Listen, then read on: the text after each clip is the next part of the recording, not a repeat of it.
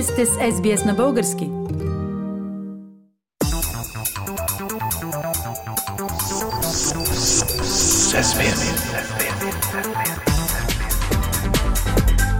Акценти на седмицата. Пламен, две руски ракети паднаха в Полша. Тази седмица има загинали. Значи ли това, че НАТО, включително България, може да стане пряк участник във войната в Украина? Сякаш имаше такава вероятност в първите часове, но вече няма, Филип. От самото начало всички бяха предпазливи. Полша каза, че ракетите са руски, но руско производство. Не казва обаче официално, че са изстреляни от Русия. Появиха се всъщност две версии. Едната, че са част от масираната руска въздушна атака, проведена в понеделник срещу Киев и западна Украина, близо до полската граница. Втората версия, че ракетите са на украинската противовъздушна отбрана и са изстреляни в защита срещу руската атака, а попадението в Польша е инцидент. Разследването на полски и натовски специалисти доказва, че наистина става дума за руски ракети СС-300, но изстреляни от Украина. В такъв случай какво следва от тук нататък? Ами всъщност нищо, Филип. Бързата реакция и изясняването на истината предотвратиха засилване на напрежението. В един момент ставаше дума да се задейства член 4 от Атлантическия договор, което означава да се свикат спешни консултации между съюзниците и да бъдат набелязани мерки за реакция. Да, консултации всъщност бяха проведени, но без официално да се задейства член 4. Още по-тревожна беше възможността, ако се докаже, че ракетите са целенасочено изстреляни от руснаците срещу Полша, да бъде задействан член 5 от е, договора. Тоест да се вземат веднага военни мерки за защита както на засегнатата страна, така и на всички останали натовски държави. Но истината се разбра сравнително бързо. Варшава официално заяви, че става дума за трагичен инцидент и това няма да промени нейните отношения с Украина. Генералният секретар на НАТО Йен Столтенберг пък подчерта, че макар ракетата да е украинска, отговорността е изцяло на Русия. И тя е свързана с проведената руска атака срещу цивилни обекти в Украина, която беше най-масираната от началото на войната до сега. Пламен, а междувременно има ли българска позиция по темата? Да, Филип, официална София реагира на време с декларация на Министерството на външните работи, в която се казва, че България е притеснена от случилото се, че е в контакт с съюзниците и че изразява пълна солидарност с Полша. От самото начало на руската война в Украина настояваме, че агресията трябва да спре, се казва още в текста на българското външно министерство. Явно ще следим развитието по тази тема, но да видим какво става и вътре в самата България. Има ли новини около евентуалното съставяне на ново редовно правителство? С течение на времето, Фили, все по-малки изглеждат шансовете да има правителство с първия мандат, т.е. кабинет на ГЕРБ. Какво обаче може да стане с втория мандат, който ще бъде връчен на продължаваме промяната? Там започва да се очертава нещо интересно, нещо като готовност за правителство на младсинството, което да включва само продължаваме промяната и демократична България.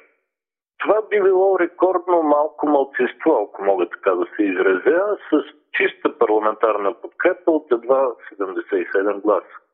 Но нали знаем, че трябват 121 гласа дори само за да се конструира правителство. Откъде ще дойдат те? Все по-малко вероятно е да дойдат от Българската социалистическа партия. Скоро Асен Василев от Продължаваме промяната отказа разговор с социалистите, като директно заяви, че те вече не са възможен коалиционен партньор. А и в момента в БСП има напрежение свързано точно с тази тема. Местни организации свалят доверието си от лидера Корнелия Нинова, точно защото казват, тя вкарва БСП в коалиция с десни партии. Дали доколко това е искрен протест или е поредната вълна на борбата за партийната власт, след като бившия лидер Сергей Станишев се прибра от Европа, няма особено значение. Важното е, че сега и самата Корнелия Нинова ще бъде по-предпазлива в е, отношенията си с промяната и демократична България. Пламена, какви са другите опции за подкрепа на евентуалното правителство на Продължаваме промяната? Подкрепа от партия Български възход не стига. Депутатите на Стефан Янев са едва 12. От партия Възраждане подкрепа няма да има, а от ДПС тя е нежелана. Ех, и подкрепата от ГЕРБ е нежелана, но вероятно все пак ще бъде прията, ако е без условия.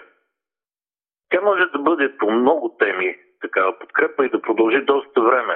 Но лошото е, че тя не дава сигурност.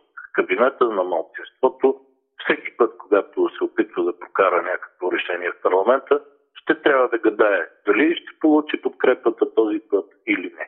В такъв случай не е ли по-добре наистина да се върви към нови избори, а до тогава да управлява служебния кабинет с патрон Румен Радев? Не, каквото и да е редовно правителство е по-добре от който и да е служебен кабинет. И то поне по две причини. Първо, след е, евентуалните бъдещи нови избори, конфигурацията в парламента ще бъде подобна на сегашната, ако не и същата. Защото страната липсва реална политическа альтернатива. И второ, служебните правителства на Румен Радев създават само привидност на спокойствие и стабилност, но всъщност много често взимат решения, които са изключително вредни за страната. Пламен, за кои решения говориш? От само последните дни или няколко неща. Например, заявката на военния министр, след като парламента реши България да подкрепи военно Украина. Ние ще бъдем изключително консервативни в предложенията си за възможната помощ, заяви военния министр.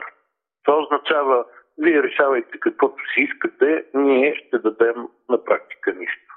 Когато стана ясно пък, че Нидерландия е готова да замени старите самолети МиГ, които евентуално ще дадем на Украина, с американски F-16, при това напълно безплатно, от военното министерство просто казаха, не сме получавали подобно предложение.